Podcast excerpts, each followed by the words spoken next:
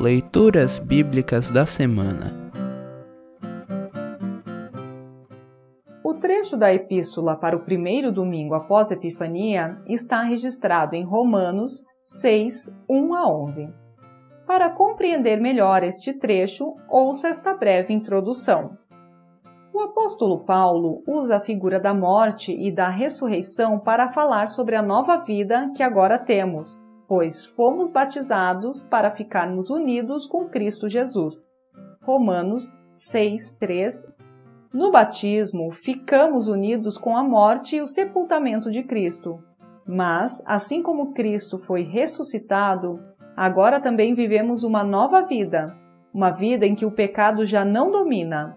Isso não significa que o cristão nunca peque.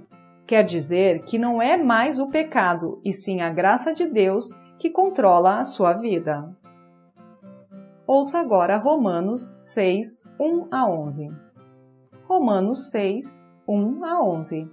Título: A nova vida em Cristo. Portanto, o que vamos dizer? Será que devemos continuar vivendo no pecado para que a graça de Deus aumente ainda mais? É claro que não. Nós já morremos para o pecado. Então, como podemos continuar vivendo nele? Com certeza vocês sabem que, quando fomos batizados para ficarmos unidos com Cristo Jesus, fomos batizados para ficarmos unidos também com a sua morte.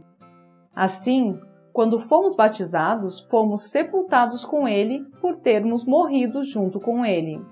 E isso para que, assim como Cristo foi ressuscitado pelo poder glorioso do Pai, assim também nós vivamos uma vida nova.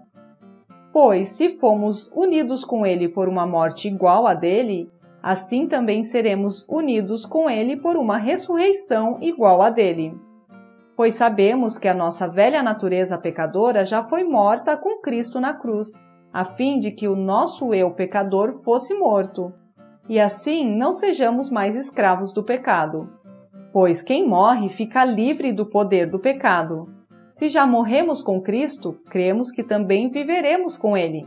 Sabemos que Cristo foi ressuscitado e nunca mais morrerá, pois a morte não tem mais poder sobre ele. A sua morte foi uma morte para o pecado e valeu de uma vez por todas, e a vida que ele vive agora é uma vida para Deus. Assim também vocês devem se considerar mortos para o pecado, mas, por estarem unidos com Cristo Jesus, devem se considerar vivos para Deus. Assim termina o trecho da epístola para esta semana. Congregação Evangélica Luterana Redentor Congregar, Crescer e Servir.